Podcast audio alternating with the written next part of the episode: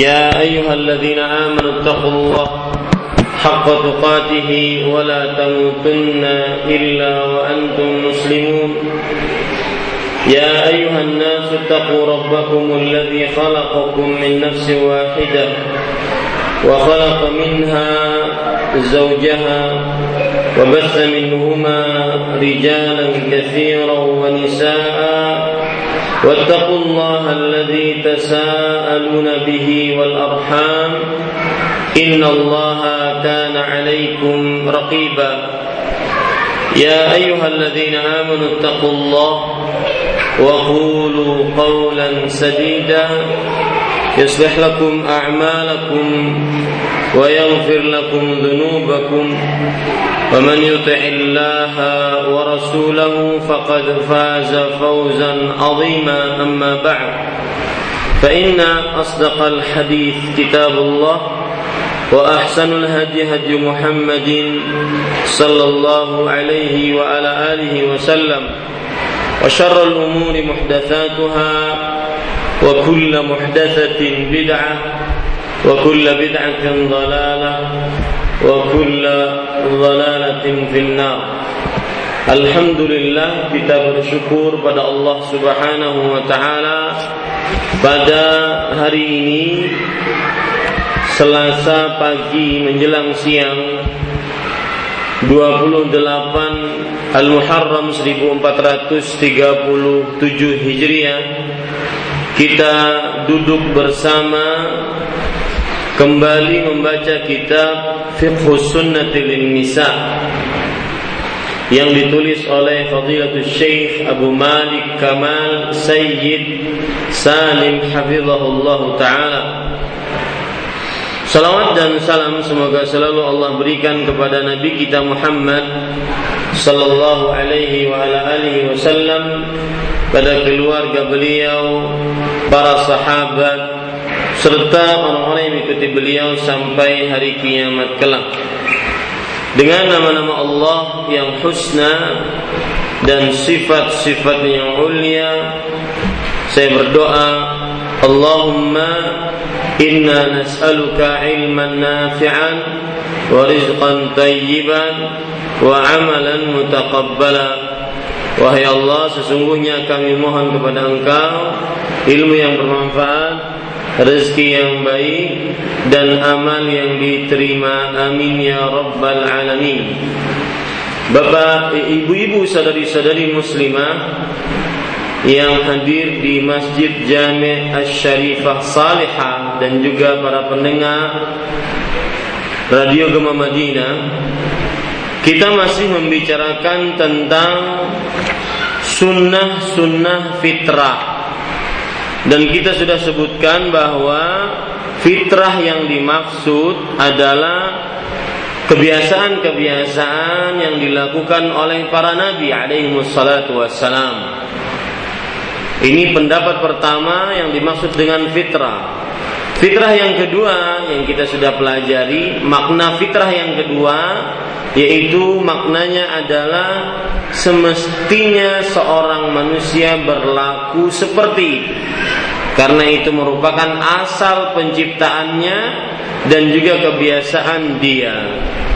Dan pada pertemuan sebelumnya kita sudah membahas tentang fitrah khitan Khitan adalah warisan dan ajaran-ajaran warisan dari para nabi alaihi salatu wassalam dan akhirnya dibenarkan dan disetujui dalam agama Islam. Pada kesempatan kali ini kita ingin membahas fitrah yang kedua yaitu as-siwak. Penulis mengatakan as-siwaku wa huwa min sunanil fitrah Artinya bersiwak termasuk sunnah-sunnah fitrah. Termasuk sunnah-sunnah fitrah. Bapak Ibu, saudara ibu-ibu saudari-saudari muslimah dan juga para pendengar Radio Gema Madinah, perhatikan baik-baik siwak secara bahasa artinya diambil dari saka. Ida dallaka siwak secara bahasa artinya adalah saka yang maksudnya apabila dipijat. Nah, siwak berarti secara bahasa adalah memijat. Ini secara bahasa.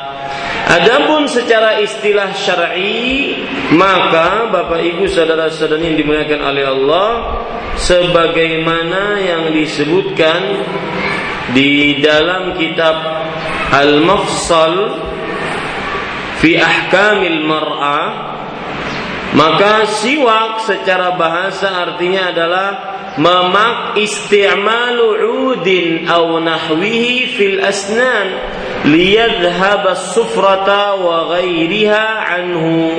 Memakai kayu atau yang semisalnya pada gigi sehingga giginya tidak kuning atau warna lain sehingga giginya tidak kuning atau warna lain. Oleh karenanya para ulama mengatakan siwak itu ada dua makna bisa kembali kepada perbuatannya membersihkan gigi atau bisa kembali kepada uh, kayunya yang digunakan untuk membersihkan gigi. Saya ulangi, siwak bisa bermakna dua. Yang pertama apa? Kembali kepada apa, Bu? Perbuatannya. Jadi membersihkan gigi itu disebut siwak. Berarti menurut pertama ini baik dengan kayu ataupun dengan sikat gigi maka itu berarti juga apa? Berarti juga apa, Bu? Siwak. Bukan hanya dengan kayu saja, ini makna yang pertama. Siwa makna pertamanya adalah perbuatan membersihkan gigi. Jadi semua hadis-hadis yang berkenaan dengan siwa maka berarti menunjukkan kepada perbuatannya. Ya, menunjukkan kepada apa? Perbuatannya, bukan kepada alat yang digunakan.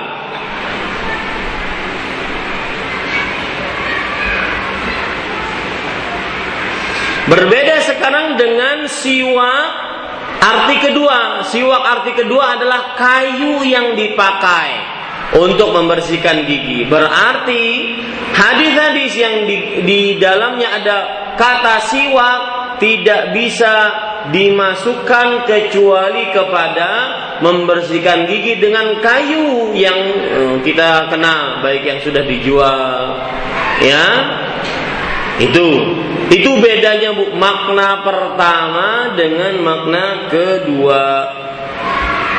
Ini ibu-ibu sadari-sadari yang dimuliakan oleh Allah.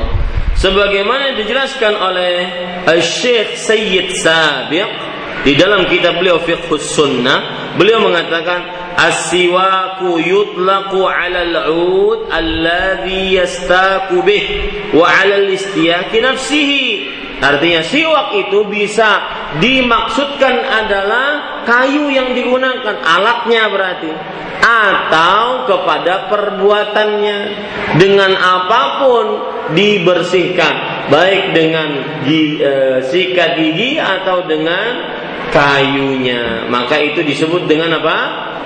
Dua-duanya siwak. Baik.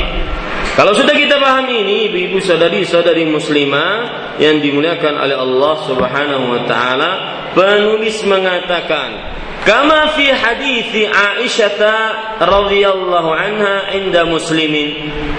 Sebagaimana yang disebutkan dalam hadis Aisyah yang diriwayatkan oleh Imam Muslim. Apa maksud hadis Aisyah yang diriwayatkan oleh Imam Muslim?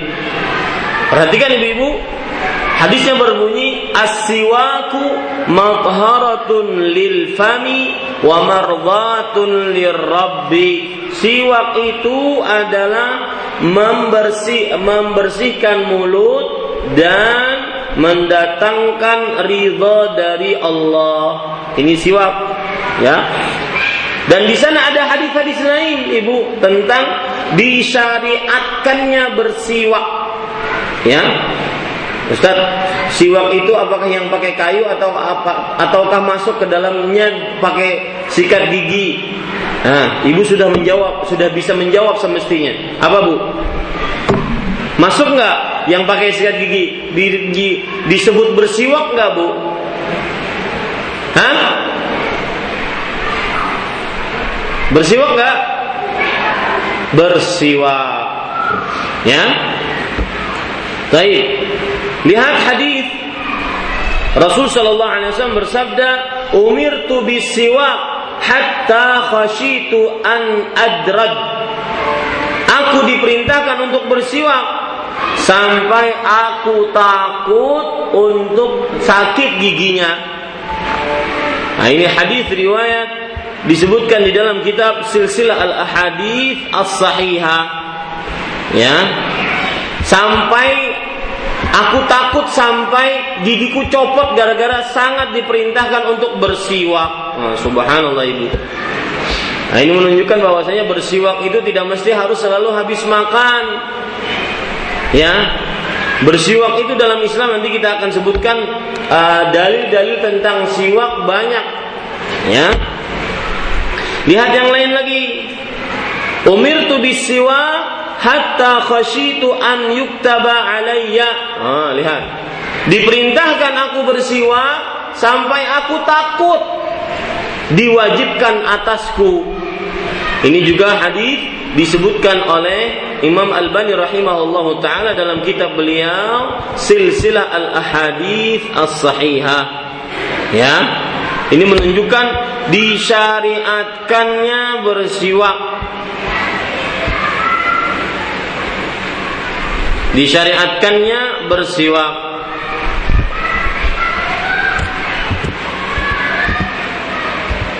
Sebentar, Bu. Saya ingin mencarikan itu hadis riwayat karena di materi saya cuma ada disebutkan oleh Syekh Al-Albani rahimahullah taala di dalam kitab Silsilah Al-Hadis As-Sahih. Itu riwayat Imam Ahmad, Bu. Riwayat Imam Ahmad sahih. Diperintahkan aku untuk bersiwak sampai aku takut siwak tersebut diwajibkan atasku. Sampai aku takut siwak tersebut diwajibkan atasku. Hadis riwayat Imam Ahmad. Hadis yang lain. Ibu-ibu saudari-saudari muslimah yang dimuliakan oleh Allah. Umirtu bisiwak hatta khiftu ala asnani. Diperintahkan aku untuk bersiwak sampai aku takut akan gigiku. Kenapa? Karena saking seringnya untuk diperintahkan untuk bersiwak. Maka beliau takut gigi beliau terkena. Ya artinya jatuh. Gigi beliau takut untuk e, copot saking seringnya bersiwak di dalam riwayat yang lain ibu-ibu sadari-sadari muslimah yang dimuliakan oleh Allah yaitu Rasulullah Shallallahu Alaihi Wasallam bersabda Amarani Jibrilu bisiwa hatta khashitu anni sa'adrad. Artinya Rasulullah Shallallahu Alaihi Wasallam memerintah eh apa? Jibril Alaihissalam memerintahkanku untuk bersiwak sampai aku takut gigiku copot. Ini hadis ya diriwayatkan oleh Imam At-Tabarani dan hadisnya sahih disahihkan oleh Imam Albani rahimahullahu taala dalam kitab Silsilah Al-Ahadits As-Sahihah. Jadi ini hadis-hadis yang luar biasa menunjukkan syariat disyariatkannya untuk bersiwak. Ini ibu, saudari-saudari muslimah yang dimuliakan oleh Allah. Kemudian Ibu-ibu, saudari-saudari muslimah yang dimuliakan oleh Allah, keutamaan siwak yang tidak disebutkan dalam apa yang disebutkan oleh penulis. Saya sebutkan sekarang. Keutamaan siwak. Yang pertama, siwak termasuk dari pendatang ridho Allah. Siwak termasuk pendatang ridho Allah Subhanahu wa taala. Ini ibu-ibu saudari-saudari muslimah yang dimuliakan oleh Allah. Berdasarkan hadis Aisyah radhiyallahu anha, as-siwaku mabharatun lil fami mardatun lirrabb. Hadis Aisyah riwayat Imam Muslim. Kemudian berdasarkan hadis ini juga kita ambil keutamaan siwak yaitu siwak membersihkan mulut. Siwak membersihkan mulut. Ini beberapa keutamaan dari bersiwak. Ya, beberapa keutamaan dari bersiwak.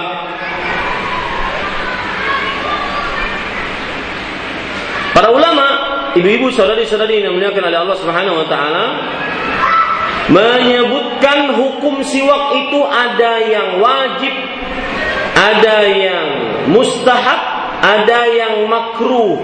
Nah, lihat. Para ulama menyebutkan hukum siwa ada yang wajib, ada yang mustahab, ada yang makruh. Wajib kapan?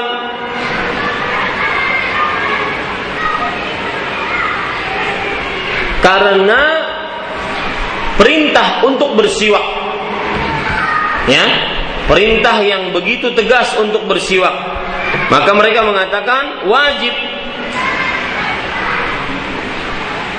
Ya bahkan Nabi Muhammad Sallallahu Alaihi Wasallam memerintahkan kalau seandainya tidak menyulitkan umatku untuk bersiwak, la amartuhum bisiwaki inda kulli salah. Maka sungguh aku akan perintahkan mereka untuk bersiwak setiap sholat. Dalam riwayat yang lain, la amartuhum bisiwak ma'al wudhu Diberi, ah, sungguh aku akan perintahkan mereka untuk bersiwak dengan berwudu. Ah, ini ibu. Ya, ibu-ibu saudari-saudari muslimah yang dimuliakan oleh Allah. Artinya setiap kali berwudu bersiwak, berarti lima kali sehari minimal.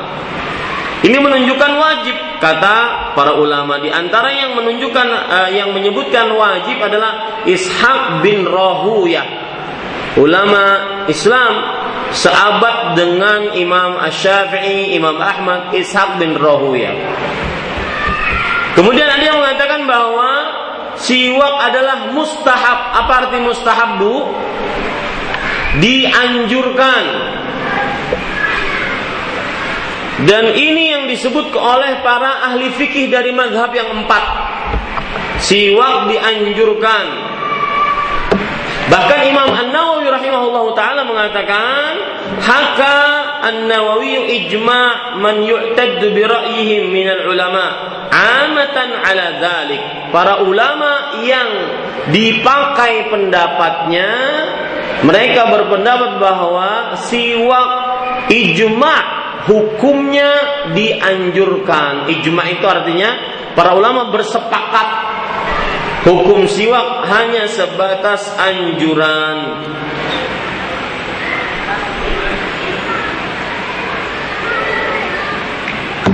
Dalil mereka sama. Hadis-hadis yang saya bacakan tadi. Laula an asyqa ala ummati. Kalau seandainya aku tidak menyulitkan atas umatku, la amartuhum bisiwak ala kulli salat Sungguh aku akan perintahkan mereka untuk bersiwak setiap sholat. Nah, para ulama mengatakan seperti Imam Syafi'i, beliau mengatakan, "Laukana wajiban la amarhum bih." Syaqqa aw lam yashuk. Kalau seandainya siwak itu wajib, niscaya Rasulullah sallallahu alaihi wasallam akan memerintahkannya, baik itu berat atau tidak berat. Nah, ini menunjukkan ibu-ibu saudari-saudari muslimah yang dimuliakan oleh Allah bahwa hukum siwak pendapat yang kedua adalah mustahab dianjurkan. Sebab yang kedua atau dalil yang kedua kenapa hukum siwak dianjurkan karena Nabi Muhammad sallallahu alaihi wasallam wadhaba 'alaiha sampai Nabi Muhammad SAW selalu mengerjakan siwak. Yang sering beliau mengerjakan siwak. Sampai tatkala dicabut ruhnya beliau dalam keadaan sedang apa? Bersiwak. Nah ini menunjukkan sangat-sangat dianjurkan. Baik. Pendapat yang ketiga dari para ulama tentang hukum siwak makruh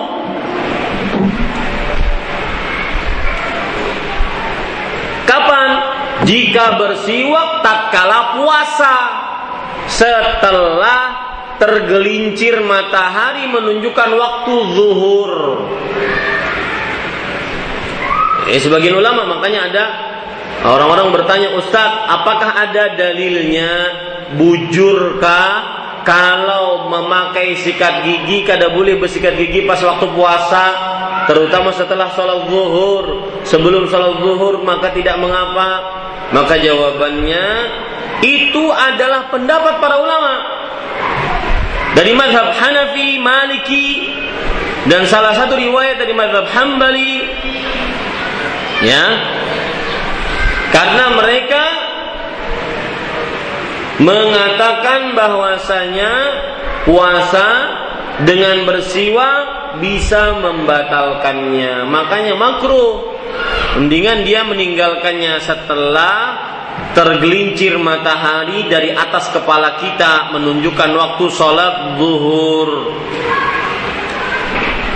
Adapun uh, sebagian yang dipilih oleh para imam dari mazhab Syafi'i bahwa siwak tidak dimakruhkan setelah tergelincir matahari menunjukkan waktu zuhur. Nah, ini pendapat yang lain bahwa siwak tidak dimakruhkan. Ini pendapat para imam atau sebagian imam dari mazhab Syafi'i. Nah, itu hukum-hukum siwak ibu-ibu saudari-saudari muslimah yang dimuliakan oleh Allah Subhanahu wa taala.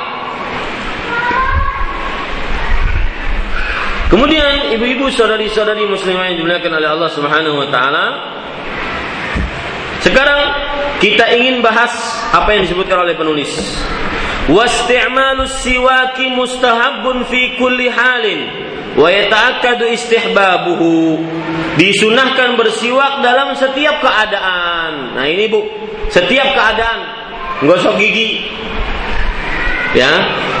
Kalau orang Arab biasanya pakai kayu arok, jadi setiap keadaan bisa. Entah entah sebelum sholat, setelah sholat, sebelum masuk rumah, setelah masuk rumah. Nah ini bisa dia untuk bersiwak ke mana saja. Tapi yang biasa pakai sikat gigi susah.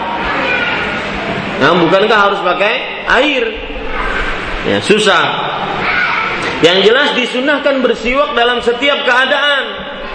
Setiap keadaan ini baik sedang sholat, baik di luar sholat. Baik sedang suci, baik di luar suci. Baik sedang puasa atau tidak puasa. Terutama ketika, nah ini kemudian penulis menyebutkan beberapa dalil tentang kapan sangat-sangat dianjurkannya bersiwak, yaitu terutama ketika berwudu. Nah, berdasarkan hadis An Abi Hurairah radhiyallahu anhu qala qala Rasulullah sallallahu alaihi wasallam laula an asyqa ala ummati la amartuhum bisiwaki ma'a kull ma'al wudu. Kalau sekiranya aku tidak mengkhawatirkan memberatkan umatku niscaya aku akan perintahkan mereka bersiwak setiap kali berwudu. Ibu-ibu saudari-saudari muslimah para ulama membicarakan kapan dipakai siwak tatkala berwudu Kapan dipakai siwak tatkala berwudu?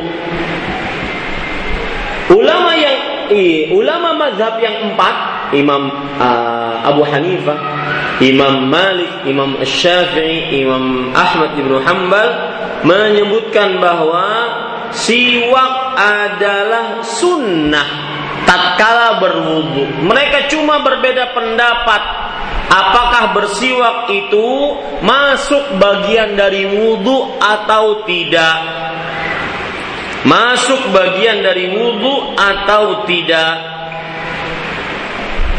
mereka berbeda pendapatnya itu ya seperti mazhab Hanafi, Maliki, Syafi'i mengatakan siwak termasuk dari bagian wudhu. Berarti setiap kali berwudhu maka harus ber siwa karena dia sunnah-sunnah wudhu. Ini pendapatnya mazhab Hanafi, Maliki, Syafi'i.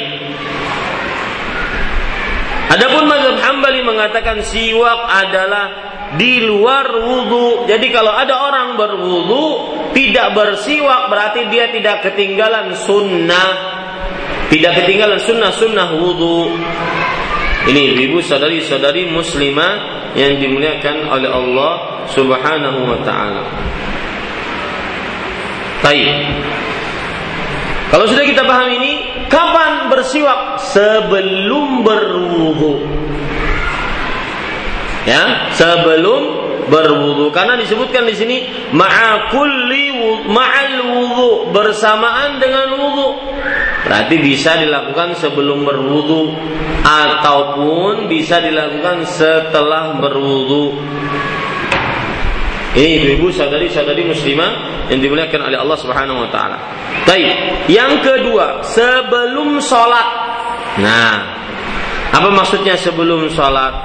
An Abi Hurairah radhiyallahu anhu qal, "Laula an asyqa ala ummati la amartuhum bis-siwak 'inda kulli salat."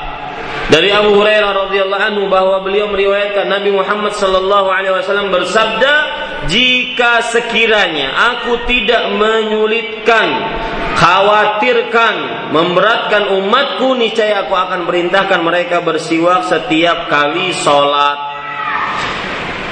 Ibu-ibu, saudari-saudari muslimah, ini maksudnya adalah setiap kali ingin sholat bersiwak, bukan berarti pas lagi uh, ruku siwak. Nggak bisa itu, ya. Setiap kali ingin sholat bersiwak itu maksudnya.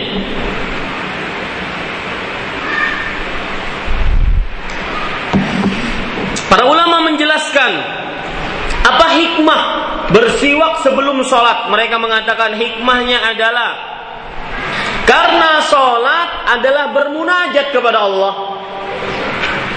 Maka Ketika seorang bermunajat kepada Allah, mulutnya dibersihkan. Ini termasuk adab tatkala bermunajat kepada Allah Subhanahu wa taala untuk mengagungkan ibadah salat tersebut karena di dalamnya terdapat munajat kepada Allah Subhanahu wa taala.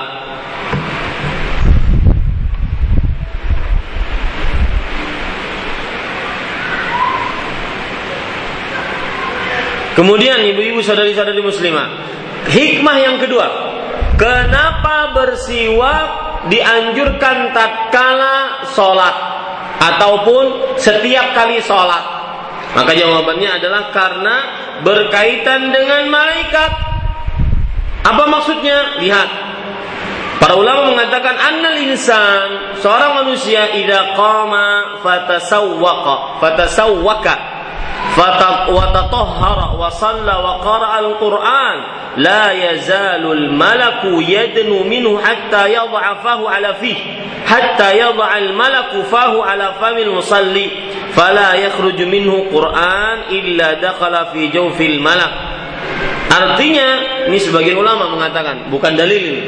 Jika seorang baca Quran, bangun malam, kemudian dia berwudu, kemudian dia sholat, membaca Quran, maka malaikat akan meletakkan mulutnya di mulut orang membaca tersebut.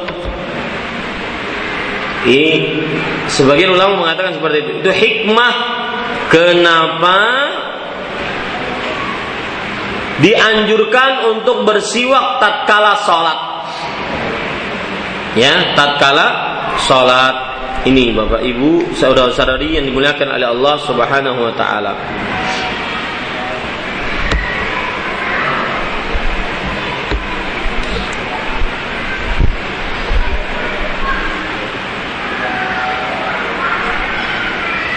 Baik, sekarang ibu-ibu saudari-saudari muslimah yang dimuliakan oleh Allah Subhanahu wa taala. Kita lanjutkan yang C penulis rahimahullahu taala mengatakan inda qiraatil Quran bersiwak tatkala sebelum membaca Al-Quran. An Ali radhiyallahu anhu qal umirna bisiwaki wa qala li'inal abda idza qama yusalli atahu malakun. Faqama khalfahu yastami'u al-Qur'an wa yadnu fala yazalu yastami'u wa yadnu hatta yad'afahu ala fihi fala yaqra'u ayatan illa kanat fi jawfil malak. Hadis riwayat Imam Baihaqi. Artinya Ali bin Abi Thalib radhiyallahu anhu berkata kita diperintahkan bersiwak Kemudian ia berkata sesungguhnya jika seorang hamba untuk bang berdiri untuk mengerjakan salat, malaikat datang kepadanya, berdiri di belakangnya dan mendengarkan bacaan Al-Qur'an sambil mendekat. Ia terus mendengar dan mendekat hingga ia meletakkan mulutnya di mulut orang-orang yang salat maka setiap ayat yang dibaca oleh orang itu masuk ke dalam rongga perut malaikat. Subhanallah. Ini hadis riwayat Imam Baihaqi sebagaimana sudah saya sebutkan tadi. Dan itu hikmah kenapa kita sangat dianjurkan untuk bersiwak tatkala sholat. Karena siwak tatkala sholat akan diperhatikan oleh para malaikat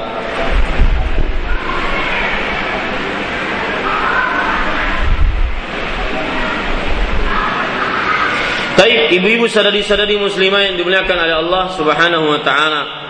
Kita lanjutkan tempat dan keadaan yang sangat dianjurkan untuk bersiwak juga sebagaimana disebutkan dalam poin yang keempat D yaitu inda dukhulil bait Anil Miqdam Ibnu Syairih Ibnu Syuraih an abi qala Sa'altu Aisyah radhiyallahu anha qultu bi ayyi shay'in kana an-nabiy sallallahu alaihi wasallam idza dakhala baitahu qalat bis-siwak. Masuk rumah Al-Miqdam bin Syarih atau Syureh, lebih tepatnya Syureh Bu. Al-Miqdam bin Syureh. Meriwayatkan dari ayahnya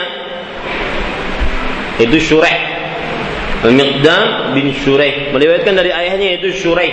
Ia berkata, "Aku bertanya kepada Aisyah radhiyallahu anha, apa yang pertama kali dilakukan oleh Rasul sallallahu alaihi wasallam ketika masuk ke rumahnya?" Aisyah radhiyallahu anha menjawab bersiwak. Ya, yang pertama kali dilakukan di rumahnya ketika Rasul SAW masuk ke rumahnya adalah bersiwak. Ini juga sebuah keadaan yang sangat-sangat dianjurkan untuk seseorang bersiwak.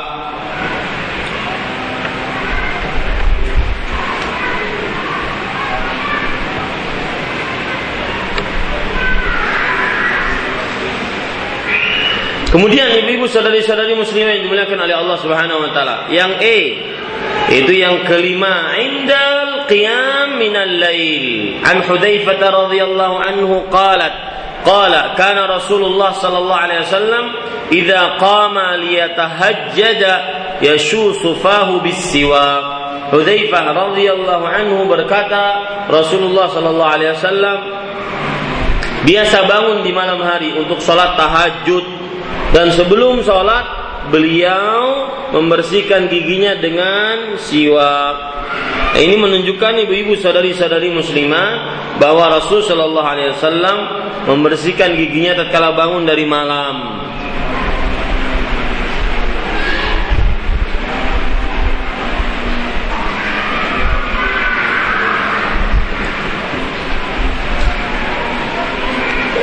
Disebutkan oleh para ulama di dalam kitab Al-Mufsal fi Ahkamil Mar'ah bahwa bersiwak sangat-sangat dianjurkan ya sangat-sangat dianjurkan tatkala ingin eh dalam keadaan bagaimanapun dalam keadaan bagaimanapun. Bersiwak ketika sholat bersiwak ketika berwudu bersiwak ketika baca Quran bersiwak bangun dari tidur, bersiwak ketika uh, bau mulut berubah, bersiwak ketika uh, berpuasa yaitu meninggalkan makan dan minum akhirnya bau mulut berubah, bersiwak ketika makanannya mempunyai bau yang sangat pekat, yang sangat bau, maka ini bersiwak. Ini adalah eh, hal-hal ataupun keadaan-keadaan yang sangat dianjurkan untuk bersiwak. Ya, ini ibu-ibu, saudari-saudari muslimah yang dimuliakan oleh Allah Subhanahu wa taala.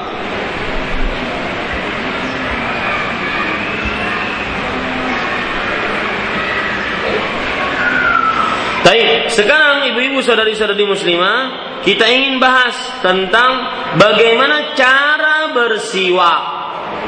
Cara bersiwak. Yang pertama yaitu menjalankan siwak di atas gigi. Hal ini sebagaimana yang disebutkan dari Abu Hurairah, eh, afan, Abu Burdah radhiyallahu anhu.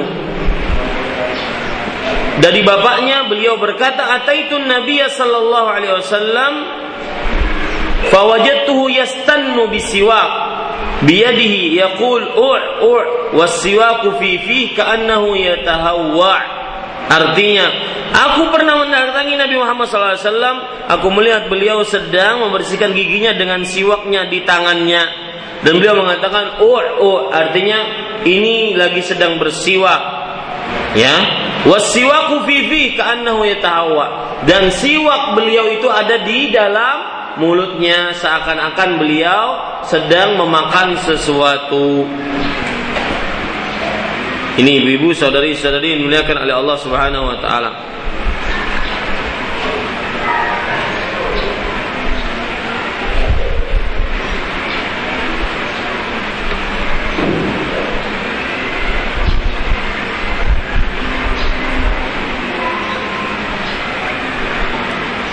Dalil yang lain bersiwak uh, tidak disebutkan oleh penulis di sini bersiwak di hari Jumat bersiwak di hari Jumat. Rasulullah sallallahu alaihi wasallam bersabda dari hadis Abdullah bin Abbas radhiyallahu anhu "Man ja'al jum'ata falyaghtasil wa in kana tibun falyamass minhu wa alaikum bisiwak." Jika kalian mendatangi sholat Jumat, hendaknya kalian mandi sebelumnya.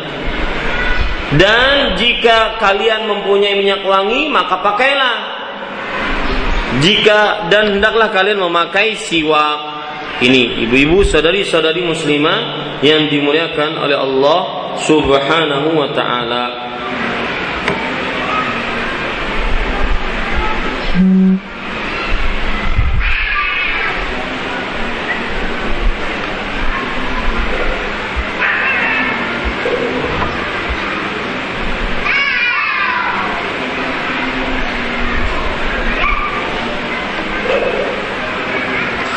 Kemudian perhatikan yang lain ibu-ibu saudari-saudari muslimah yang dimuliakan oleh Allah, hadis dari Abdullah bin Abbas radhiyallahu anhu kana Rasulullah sallallahu alaihi wasallam yusalli bil lail rak'atain rak'atain thumma yansarifu fayastaq.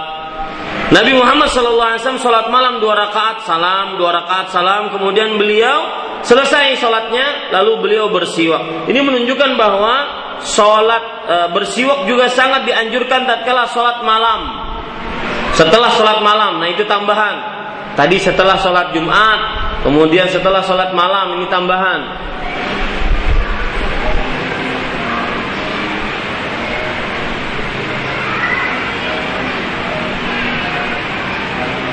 Kemudian termasuk dari dianjurkan bersiwak juga yaitu tatkala puasa Menurut pendapat yang lebih kuat, tatkala berpuasa sebagaimana dalam hadis dari Amir bin Rabi'ah radhiyallahu an. Hadis dari Amir bin Rabi'ah radhiyallahu anhu bahwa Rasulullah sallallahu alaihi wasallam yastaq wa huwa saim. Hadis riwayat Bukhari secara ta'liq. Anna Nabi sallallahu alaihi wasallam yastaq wa huwa saim. Bahwa Nabi Muhammad SAW bersiwak dalam keadaan beliau sedang berpuasa. Mala uhsi au. U'ad. Artinya, yang mana aku tidak bisa menghitungnya dan tidak bisa membilangkannya karena saking seringnya Rasul Shallallahu Alaihi Wasallam bersiwa tatkala puasa. Nah ini ibu saudari saudari muslimah yang dimuliakan oleh Allah.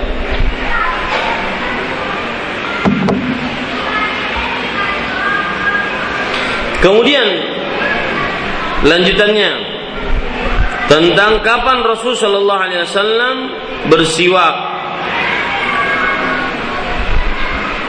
yaitu kira-kira tambahan ibu-ibu saudari-saudari muslimah yang dimuliakan oleh Allah Subhanahu Wa Taala. Baik. Sekarang ada beberapa hadis yang lain tentang siwak. sebagai tambahan. Hadis yang lain tentang siwak sebagai tambahan. Saya bacakan beberapa hadisnya, mudah-mudahan ibu bisa mencatatnya sebagai tambahan yang disebutkan oleh penulis tentang adab-adab bersiwak.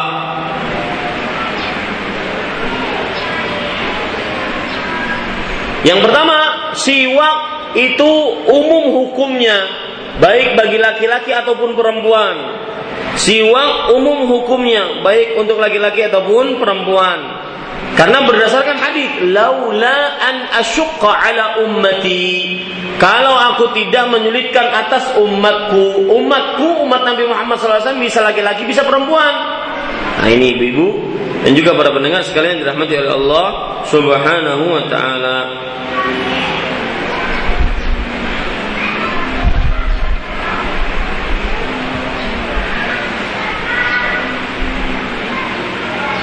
Lihat hadis yang lain, ibu-ibu saudari-saudari muslimah yang dimuliakan oleh Allah. Yaitu beliau bersiwak tatkala bangun malam hari. Ini juga belum disebutkan. Tatkala bangun malam hari. Jadi kalau bangun di malam hari yang pertama kali beliau kerjakan adalah siwak. Sebagaimana sebuah hadis yang diriwayatkan oleh Ibnu Abi Syaibah, Ibnu Abi Syaibah dan dihasankan oleh Imam Albani rahimahullah taala disebutkan wa kana Rasulullah sallallahu alaihi wasallam la yarqudu min lail fayastaqi fayastayqidhu illa tasawwaka. Tidaklah Nabi Muhammad SAW bangun di malam hari lalu beliau apa tidur di malam hari lalu beliau terbangun. Nah, terbangun. Kecuali beliau bersiwak ini ibu-ibu saudari-saudari muslimah yang dimuliakan oleh Allah Subhanahu wa taala. Kemudian hadis yang lain yang diriwayatkan oleh Imam Ahmad dan dihasankan oleh Imam Albani rahimahullah taala dari Abdullah bin Umar radhiyallahu anhu beliau bercerita karena Rasulullah sallallahu alaihi wasallam la yanamu illa was-siwaku 'inda ra'sih fa idza istayqadha bada'a bis-siwak Nabi Muhammad SAW tidak tidur kecuali siwak ada di samping kepalanya. Kalau beliau bangun maka beliau langsung bersiwak. Subhanallah. Ya. Berarti Bu, kalau seandainya tidak ada siwak yang kayu itu sediakan sikat gigi di samping. Ya, kemudian kalau bangun langsung ambil itu. Ini ibu-ibu saudari-saudari muslimah yang dimuliakan oleh Allah Subhanahu wa taala.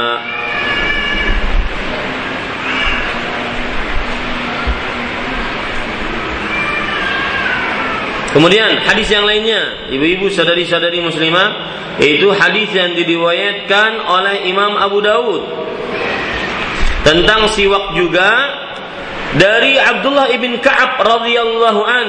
Karena Rasulullah SAW idza stanna a'ta siwak al-akbar wa idza syariba a'ta alladhi ala yamini. Nabi Muhammad SAW kalau sudah bersiwak, beliau mengasih siwak tersebut kepada orang yang paling tua kepada orang yang paling tua dan jika beliau telah meminum sesuatu maka beliau kasihkan bekasnya tersebut kepada orang yang paling kanan dari beliau ya ini kenapa demikian karena Rasul Shallallahu Alaihi Wasallam bekas-bekas beliau itu bisa diambil barokah. Nah, adapun kita sekarang ya tidak. Belum pernah dulu waktu kecil ada seseorang datang ke rumah Ibu ini sangat mengagungkan orang tersebut. Kemudian beliau sukanya minta kopi pahit. Ampasnya setengah gelas. Kemudian Sidin minum sedikit. Lalu pulang. Maka ibu berkata, Din, in, minum nih, habiskan. Niscaya akan seperti si fulan misalkan. Maka ini tidak benar. Ya, belum dicontohkan oleh Nabi oleh apa para sahabat Nabi radhiyallahu anhum. Adapun kepada Rasulullah karena memang Rasulullah Shallallahu alaihi wasallam adalah makhluk mulia, makhluk yang penuh dengan berkah, air keringatnya, ludahnya, bekas wudhunya, bekas mandinya, Sallallahu alaihi wasallam. Mudah-mudahan kita dipertemukan dengan beliau. Ini ibu-ibu saudari-saudari muslimah yang dimuliakan oleh Allah.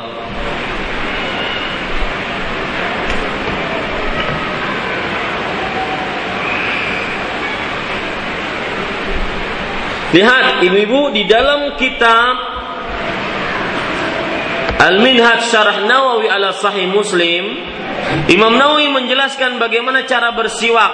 Beliau mengatakan lihat, wal mustahabbu an yastakal insanu aradan wa la yastaku tulan lianna lialla yudni lahmu asnani lahma asnani فإن خالف واستاك طولا حصل السواك مع الكراهة.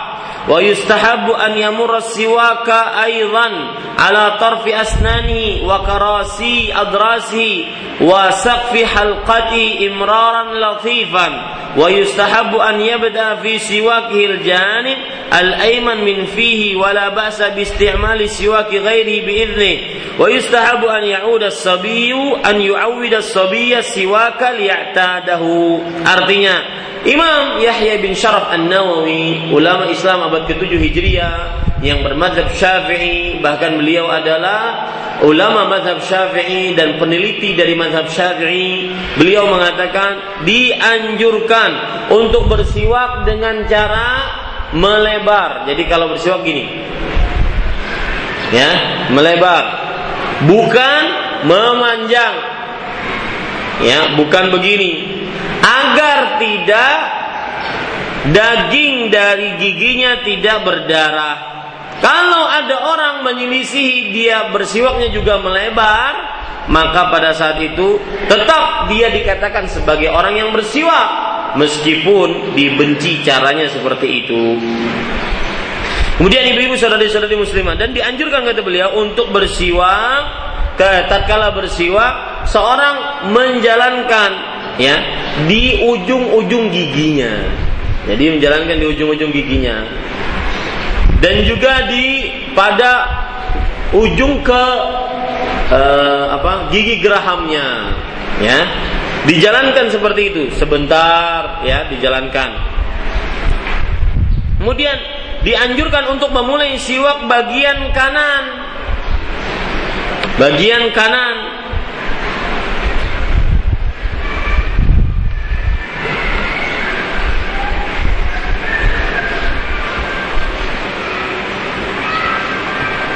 Kemudian ibu-ibu sadari-sadari muslimah hadis selanjutnya tentang siwak. Itu hadis yang diriwayatkan oleh Imam Abu Dawud atau Imam At-Tayalisi. Imam At-Tayalisi. Dari Aisyah radhiyallahu anha Rasulullah sallallahu alaihi wasallam kana Nabi sallallahu alaihi wasallam yastaku fayu'tini siwaka liughassilahu fa abda'u bihi fa astaku thumma aghsiluhu adfa'u ilaih artinya Dianjurkan untuk membasuh siwak setelah memakai. Nah, ini a, a, apa ada pelanjutannya membasuh siwak setelah memakai. Aisyah radhiyallahu anha berkata, Nabi Muhammad sallallahu alaihi wasallam bersiwak lalu beliau memberikan siwak tersebut kepadaku. Liughassilahu agar aku membasuhnya. Maka aku bersiwak dengannya Lalu setelah aku bersiwak, aku basuh lagi, lalu aku berikan lagi kepada Rasulullah sallallahu alaihi wasallam.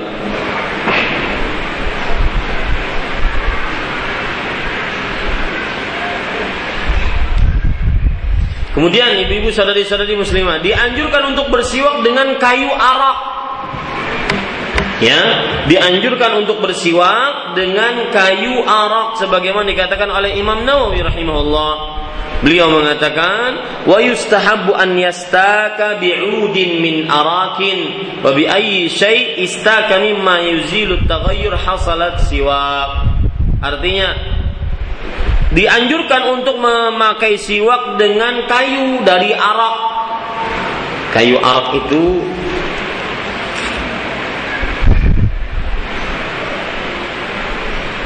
kalau kita ingin perlihatkan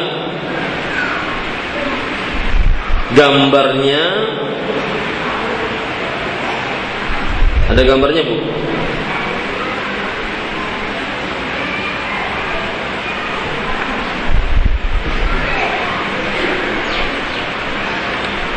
Gambarnya kayu arok pohon. Pohonnya itu bagaimana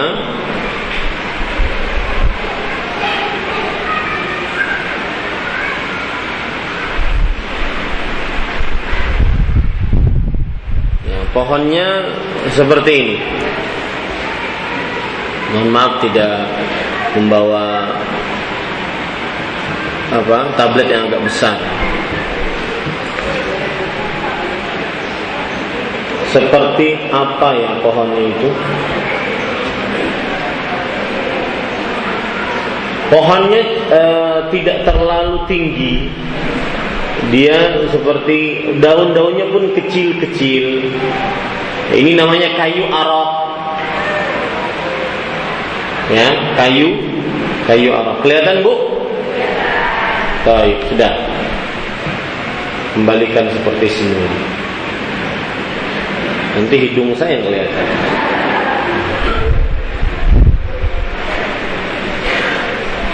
Nah ini mungkin bisa dilihat lagi ini pohonnya pohonnya dari kejauhan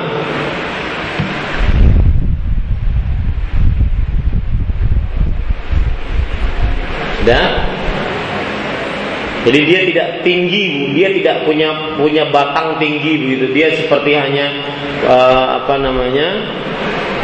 hanya pohon-pohon kecil, ranting-rantingnya itu yang diambil. Kelihatan Bu? Ya, cukup. Ya. Kita lanjutkan Ibu tentang uh, apa namanya? hadis atau berkaitan dengan siwak. Wa yustahabu an yastaka bi'udin dan kata Imam Nawawi dianjurkan untuk bersiwak dengan ud dengan uh, ranting kayu, ranting pohon arak atau dengan apa saja yang bisa menghilangkan perubahan bau mulut. Ya perubahan yang bisa menghilangkan perubahan bau mulut tatkala bersiwak. Ini ibu-ibu sadari-sadari Imam Al-Qayyim rahimahullah taala di dalam kitab beliau Zadul Ma'ad juga mengatakan seperti itu. Lihat perkataan beliau. Wa aslahu mattakhadha as-siwak min khashabil ara wa nahwihi wa la an yu'khad min syajaratin majhulah farubbama kanat summanna. Di sini ada penjelasan lebih dalam lagi dari Imam Luqayyim. Yang paling baik untuk dijadikan siwak adalah ranting pohon arok tadi yang pohon pohon arok tadi atau yang semisalnya dan tidak semestinya diambil dari pohon yang lain karena ditakutkan di dalamnya malah ada racun. Nah, ini kata Imam Nawawi rahimahullahu taala.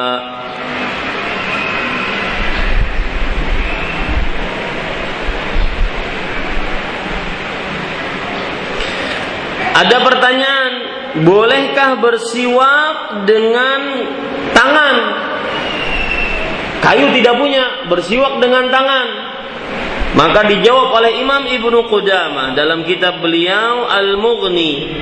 Beliau menjawab, ibu-ibu sadari-sadari muslimah, wa in istaka bi asbu'aihi aw khirqatan faqad qila la yusibu sunnah لأن الشرع لم يرد به ولا يحصل الإنقاء به إنقاء به حصوله بالعود والصحيح أنه يصيب بقدر ما يحصل من الإنقاء ولا يترك القليل من السنة للعجز عن كثيرها والله أعلم artinya kata Imam Ibnu Qudamah kalau ada orang bersiwak dengan mungkin tidak punya kayu arok dia bersiwak dengan uh, jari jemarinya maka ada yang mengatakan kata beliau tidak terkena sunnah. Orang ini tidak dinamakan dia sedang bersiwak secara syariat.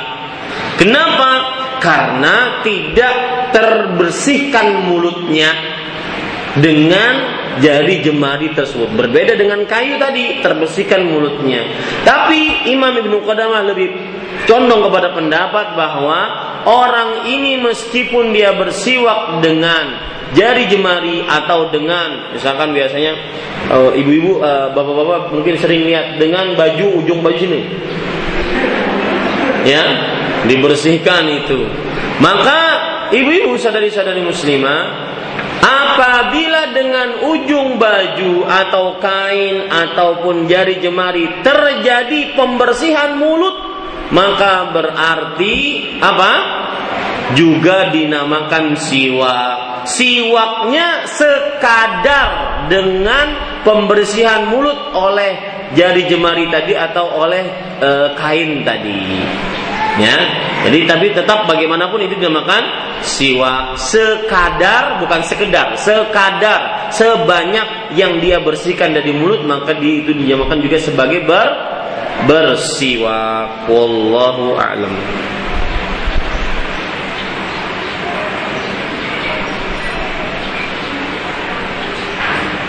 Lihat, ada perkataan menarik dari faidah bersiwak yang disebutkan oleh Imam Al-Qayyim rahimahullah. Wa fi siwak iddatu manafi'. Di dalam bersiwak terdapat beberapa manfaat.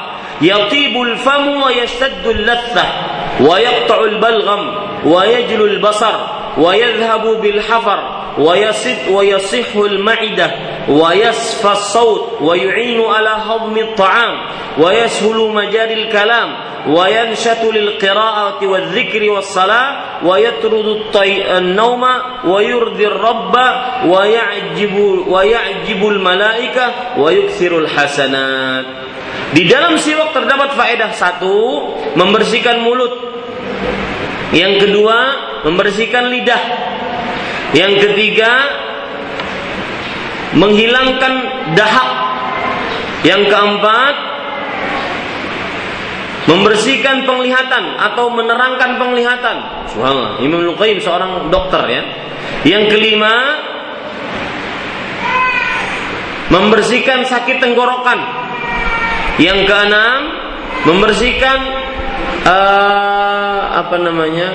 pencernaan ya saluran pencernaan. Anak-anak jangan sampai dan lagi. Membersihkan saluran pencernaan. Dan ini benar bu. Anak-anak ketika dia tenggorokannya sakit maka kalau tidak diobati lama kelamaan akan sakit perut. Itu pasti. Hah? seperti itu. Ketika tenggorokannya sakit atau ketika perutnya sakit maka tenggorokannya pun akan ikut sakit. Nah, kemudian wayasfi saut dan membersihkan mulut eh, apa me, mencerahkan suara. Saya beberapa waktu yang lalu baru mungkin pekan dua pekan yang lalu ke Bangka. Ada seorang ustaz bertanya Ustaz antum teriak-teriak kalau tatkala lagi kajian itu apa nggak habis suaranya? Kemudian ada lagi yang bilang Ustaz saya punya anak 4 tahun ketika melihat Roja TV Anak tersebut bertanya, Bi, kenapa itu orang marah-marah? Menunjuk saya waktu itu ada di Raja. Maka ya salah satu hal yang kalau boleh saya cerita pribadi, saya sangat sering bersikat gigi. Ya, ini ibu-ibu, saudari-saudari yang dimuliakan oleh Allah. Ini benar apa yang dikatakan oleh Imam Luqayyim rahimahullah membersihkan mulut uh, apa me menerangkan suara. Tidak mudah sakit suaranya. Wa yu'inu ala hadmi ta'am dan me, apa menolong untuk memulaikan pencernaan me, me, memudahkan mencerna makanan kalau tadi membersihkan pencernaan ini enggak memudahkan pencernaan makanan. Jadi makanan yang dimakan itu mudah. Wa yashulu majaril kalam dan memudahkan untuk berbicara. Bicaranya lantang, lancar, jelas. Ya. Wa yanshatulil qiraah dan memberikan semangat untuk membaca, membaca dengan membaca Al-Qur'an, ya. Itu semangat kalau seandainya dia bersih mulutnya, wadzikir dan berzikir, wassalah dan salat dan menghilangkan ngantuk. Di majelis ilmu kalau ada yang ngantuk berarti itu belum sikat gigi. nah, ini ibu-ibu saudari-saudari muslimah yang dimuliakan oleh Allah. Ada ada orang, Ustaz, saya ini punya penyakit insomnia. Tapi Subhanallah, mungkin itu barokahnya majelis ilmu. Saya bisa tidur kalau di majelis ilmu. Jadi tempat tidur yang paling indah tatkala khutbah Jumat, tatkala majelis ilmu. Ini ibu-ibu sadari-sadari muslim. Wa yardhi Rabb dan uh, meridhakan Allah membuat ridha Allah dan menakjubkan para malaikat sebagaimana yang sudah kita sebutkan tadi. Hadisnya bahwa Orang yang bersiwak kemudian dia baca ayat sebelumnya bersiwak maka akhir-akhirnya setelah malaikat mendengar kemudian mendekat kemudian meletakkan mulutnya di mulut pembaca Al-Qur'an yang sedang bersiwak yang sudah bersiwak tadi. Ini luar biasa ya dan memperbanyak kebaikan. Itu ada berapa, Bu?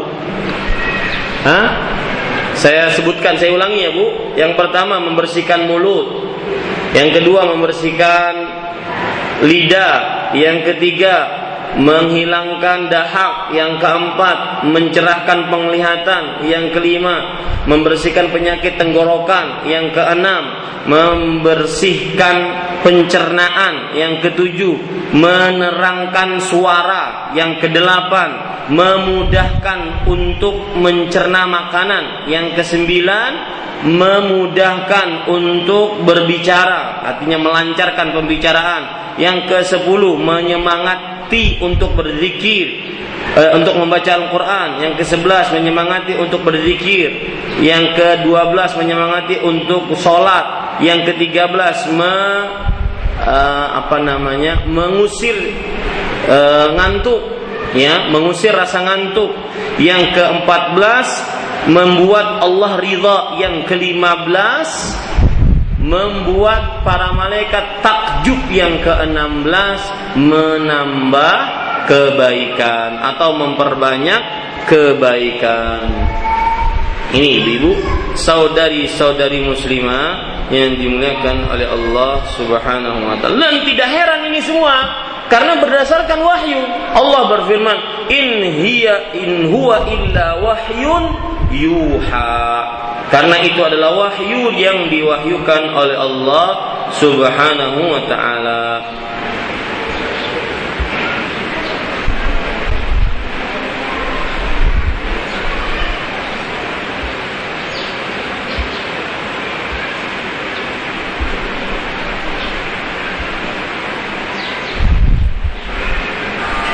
Baik. Itu yang bisa saya sampaikan ibu-ibu saudari-saudari muslimah yang dimuliakan oleh Allah Subhanahu wa taala. Mudah-mudahan uh, ada satu tambahan Bu, belum selesai. Satu tambahan. Apakah bersiwak dengan tangan kanan atau tangan kiri? Maka ibu-ibu saudari-saudari yang dimuliakan oleh Allah Subhanahu wa taala ada hadis dari Aisyah radhiyallahu anha beliau bercerita karena Rasulullah sallallahu alaihi wasallam yu'jibu tayammunu fi tana'ulihi wa tarajjulihi wa tuhurihi wa fi sya'nihi kullihi. Nabi Muhammad sallallahu alaihi wasallam sangat suka sangat gemar untuk mendahulukan bagian kanan. Di dalam memakai sendal menyisir rambut bersuci dan di dalam seluruh keadaan beliau termasuk di dalamnya bersiwak. Maka sangat dianjurkan untuk bersiwak bagian kanan dahulu ini ibu-ibu sadari-sadari muslimah yang dimuliakan oleh Allah dan juga bersiwak dengan memakai tangan kanan kenapa karena dia termasuk daripada membersihkan. Ada yang berpendapat dengan tangan kiri. Kenapa? Karena dia termasuk daripada membersihkan. Bukankah membersihkan itu sesuatu yang kotor? Maka dengan tangan kiri. Wallahu alam, ibu-ibu sadari-sadari tidak ada dalil yang begitu tegas dalam hal ini. Jadi silahkan jika dia berpendapat bahwa bersiwak itu berarti adalah beribadah, maka dia dengan tangan kanan. Kalau bersiwak berarti membersihkan, maka berarti dengan tangan kiri. Wallahu a'lam. Ini kira-kira yang bisa saya sampaikan. Dengan ini, Bu, selesai sunnah-sunnah fitrah. Ya, sunnah-sunnah fitrah. Dan pada kesempatan yang akan datang, sunnah-sunnah fitrah yang lain kita akan ambil insya Allah taala pada pertemuan yang akan datang dan uh, panitia sebelumnya ada menghubungi saya tentang uh, tematik uh, saya kira yang menjadi ukuran kita yaitu bulan uh, Masehi dan semestinya tematiknya pada Selasa kemarin, Selasa depan kemarin. Maka karena bulan ini belum tematik, insya Allah Taala di akhir pekan nanti, akhir bulan, tanggal 24, insya Allah Taala, ya di akhir bulan. Saya sebenarnya saya lebih suka untuk menjadikan patokan adalah bulan-bulan hijriah sehingga kita lebih hafal, lebih loyal kepada Islam, ya. Makanya di sini eh, apa namanya tanggal kalau kita lihat bulan hijriah itu tanggal eh, Muharramnya belum selesai, ya Muharramnya belum selesai. Maka e, sepertinya yang menjadi ukuran nanti insya Allah taala bulan Hijriah. Jadi awal sofar kita sudah membicarakan tematik insya Allah taala. Jadi biar e, lebih loyal terhadap penanggalan Islam dan itu termasuk daripada keimanan. Jadi Selasa pekan pertama di bulan Sofar saya dimaklumi Bu ya. Dan temanya terserah ibu-ibu bisa ingin mengambil tema, tetapi temanya yang e, diprioritaskan. Karena kemarin ada panitia menghubungi saya temanya KB. KB itu ditanyakan bukan tema. Ya, keluarga berencana itu ditanyakan bukan tema. Tema itu mencakup perkara yang prioritas dan pembahasannya e, banyak, panjang, lebar, luas, begitu ya. Wallahu a'lam. Nah, silahkan jika ada pertanyaan dari ibu-ibu sekalian. Tafadhol.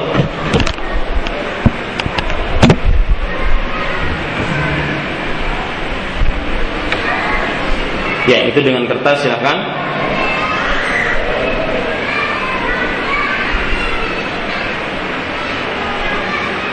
Jika memang ingin dengan suara, maka tidak mengapa ya. E, suara jika dijaga e, suara tersebut tidak melemah lembutkan, tidak menimbulkan fitnah, maka di, tidak mengapa. Sebagaimana para sahabat lelaki para tabi'in lelaki bertanya kepada sahabat-sahabat perempuan, di antaranya Aisyah radhiyallahu anha. Saya mau bertanya tentang kodok salat bahwa orang haid salatnya wajib di kodok betul atau, atau tidak tidak betul. Terus bagaimana dengan salat yang ditinggalkan ketika waktu remaja? Ini juga tidak di kodok, tetapi wajib untuk bertaubat. Ya, wajib untuk bertaubat. Ini ibu-ibu saudari-saudari muslimah yang dimuliakan oleh Allah. Kenapa demikian? Karena sholat mempunyai waktu. Sholat mempunyai waktu. Ada awalan, ada akhiran. Apabila sholat dikerjakan di luar waktu, maka ini berarti bid'ah. Sholat sengaja dikerjakan di luar waktu berarti bid'ah. Maka tidak boleh dan tidak ada dasarnya mengkodok sholat wajib yang ditinggalkan padahal dia sudah balik pada saat itu. Ingat bu, perhatikan ibu-ibu, saudari-saudari muslimah dan juga para pendengar sekalian. Hukum sholat bagi seorang muslimah dan muslim bahkan seluruh muslim.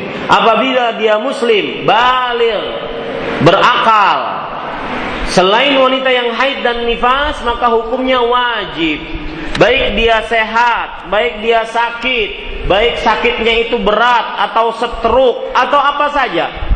Maka pada saat itu selama dia masih muslim balik berakal maka wajib sholat selain wanita yang haid dan nifas. Baik dia mukim, tidak bepergian atau bepergian, tetap wajib sholat.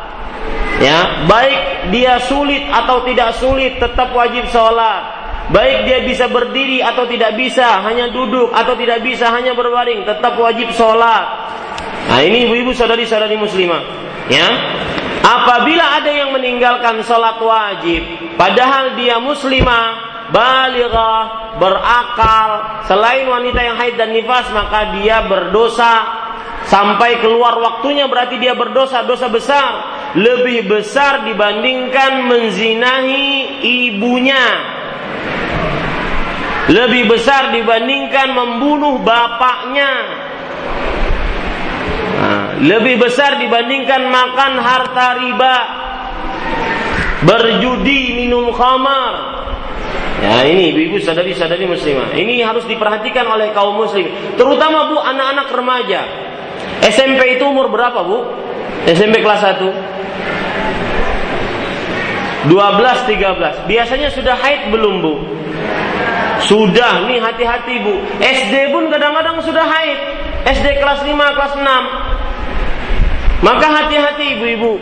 Ya, itu tanggung jawab kita. Mereka wajib sholat apabila ditinggalkan dengan sengaja tanpa ada alasan yang dibenarkan oleh syariat sampai keluar waktunya maka berdosa dosanya besar seperti yang saya sebutkan tadi dan tidak ada kodok tidak ada juga kafarat ada fatwa yang mengatakan di kodok kapan mengkodoknya setiap kali selesai sholat jadi sholat zuhur empat rakaat, bangun lagi sholat empat rakaat lagi.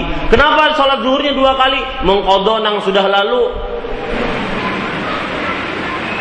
Atau kadang-kadang ketika mereka umroh atau haji, mereka mengkodok sholat. Mentang-mentang di sana seratus ribu sholat dan seribu sholat di Masjidil Haram dan Masjid Nabawi, mereka mereka mengkodok sholat. Nah selesai kodoanku sudahnya. Ada lagi fatwa yang nyeleneh, yaitu apabila ketinggalan sholat atau meninggalkan sholat dengan sengaja tanpa ada alasan yang dibenarkan oleh syariat, maka berarti bayar kafarat sedekah. Ujar yang memberi fatwa, boleh aja bersedekah lawan aku juga. Nah ini nggak benar. Ya, tidak ada pendapat yang lebih kuat, tidak ada kewajiban kecuali bertaubat karena itu telah melakukan dosa besar. Maka perhatikan ibu-ibu, ya, perhatikan. Beda dengan puasa. Ya, beda dengan pu uh, afan. Beda dengan puasa tatkala haid. Diperhatikan Bu. Apabila bulan Ramadan dia haid.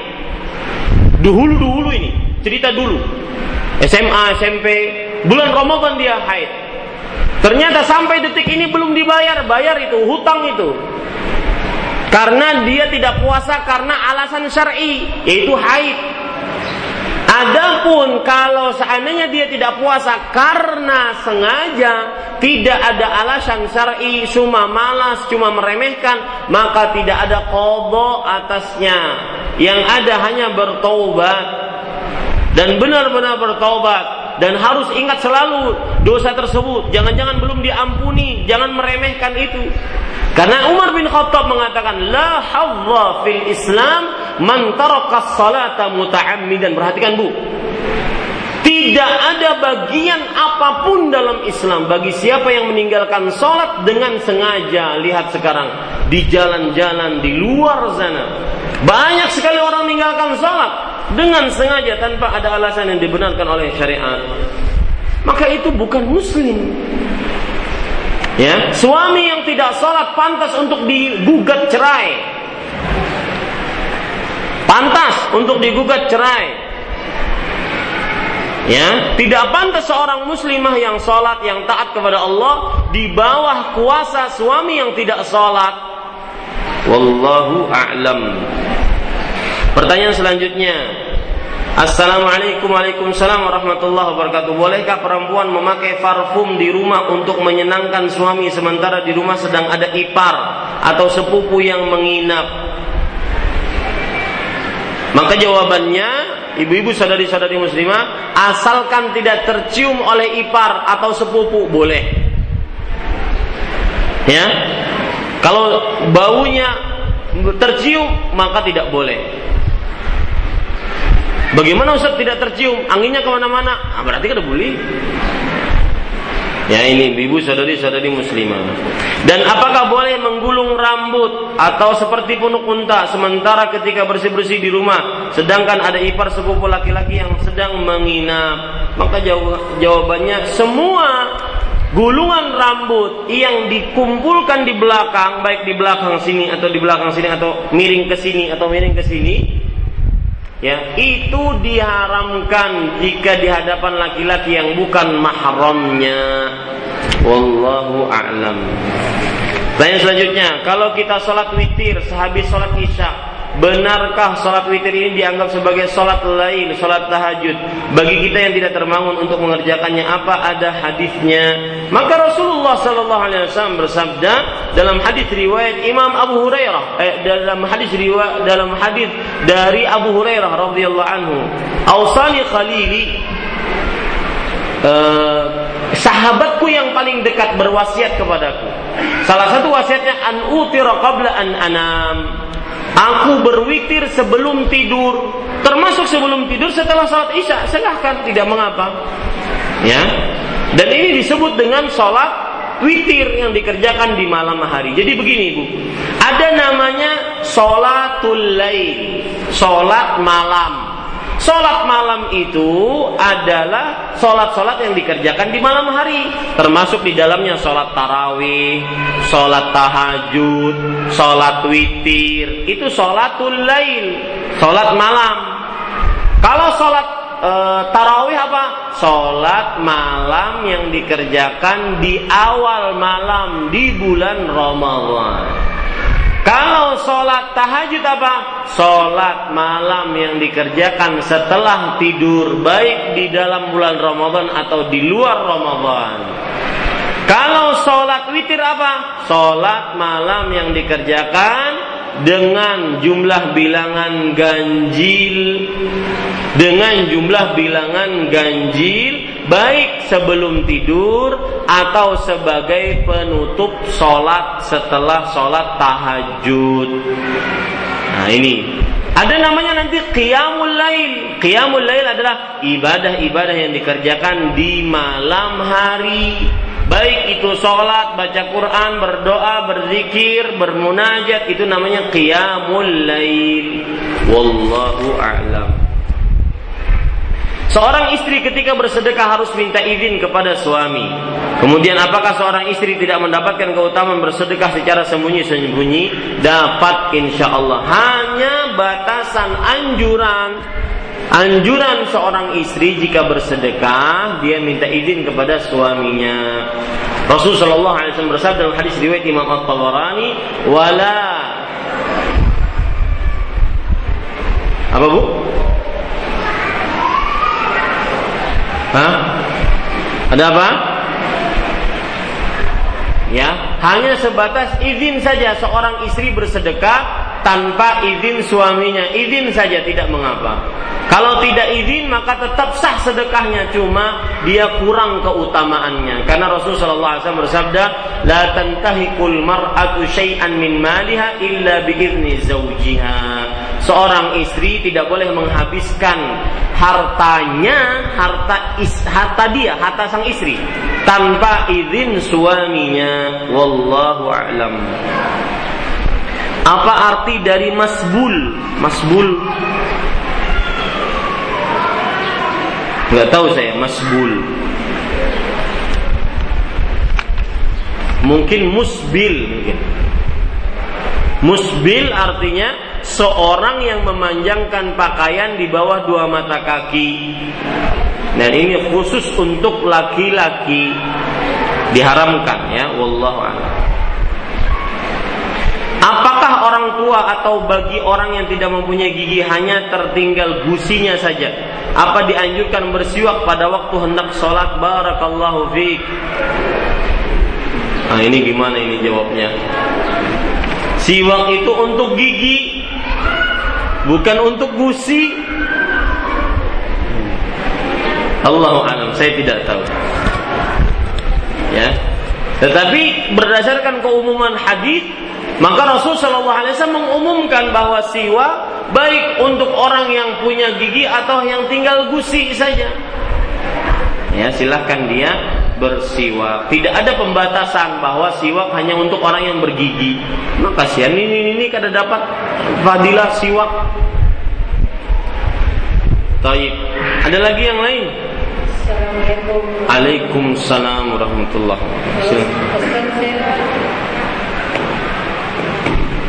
uh, katanya tuh orang yang diam di hadapan kemungkaran itu adalah setan yang bisu. Uh, apakah itu hadis sahih atau dohif atau palsu? Itu perkataan ulama. bukan hadis. Bahasa Arabnya begini bu, as-sakitu anil haq syaitanun akhras. Yang diam terhadap kemungkaran, tidak membenarkan, maka itu seperti syaitan yang bisu. Itu perkataan para ulama dan itu benar. Karena harus ingkar mungkar. Ya, harus nahi mungkar. Nah, silakan Bu. Tapi bagaimana kan kalau misalnya kita mencegah pada saat itu akan menimbulkan kemudaratan, Ya. misalnya akan menimbulkan perselisihan. Ya. Maka pada saat ini ibu-ibu di sana ada namanya fikih amar ma'ruf nahi mungkar. Para ulama bersepakat apabila nahi mungkar mendatangkan kemungkaran yang lebih besar maka diamkan lebih baik. Ya, seperti cerita Syekhul Islam ulama Islam abad ke-8 Hijriah. Beliau melewati orang yang sedang minum khamar. Beliau diam aja nggak beliau ingkari. Maka ketika ditanya kenapa engkau tidak mengingkarinya orang yang sedang mabuk-mabukan wahai Syekhul Islam Ibnu Taimiyah, beliau mengatakan kalau aku ingkari mereka maka mereka akan mendatangkan kemungkaran yang lebih besar, menghancurkan rumah warga, membunuh orang, maka biarkan mereka hancur sehancur-hancurnya sendiri dulu. Ya. Kalau sudah sadar nanti baru diberitahu ingkar mungkar. Jadi ini ibu-ibu sadari-sadari muslimah Apabila mengingkari kemungkaran Mendatangkan kemungkaran yang lebih besar Maka berarti Didiamkan lebih utama Agar tidak terjadi kemungkaran yang lebih besar. Wallahu a'lam. Uh, Assalamualaikum warahmatullahi wabarakatuh. Bagaimana kalau istri yang tidak sholat? Pantas untuk tidak dijadikan istri Kalau istri yang tidak sholat Pantas untuk tidak dijadikan, istri Karena Rasulullah SAW bersabda Ketika seorang ingin menikahi seorang perempuan Tungkahul mar'atu li arba Wanita itu dinikahi karena empat hal Lima, li, lima liha Wali jamaliha Wali hasabiha Wali diniha karena hartanya, karena kecantikannya, karena kedudukannya dan karena agamanya. Falfar bidzatid din talibat tiada. Maka dahulukan yang punya agama, maka engkau akan beruntung. Dan ini perhatian kepada para orang tua yang punya anak lelaki dan juga kepada para lelaki-lelaki yang masih jomblo yang belum menikah. Dahulukan yang punya agama, bukan hanya sekedar cantik, bukan hanya sekedar terpelajar, yang punya agama itu lebih utama. Ya, yang punya agama lebih utama. Jangan sampai tertipu hanya dengan kecantikan, tertipu hanya dengan uh, apa namanya, dengan uh, kemewahan harta. Jangan.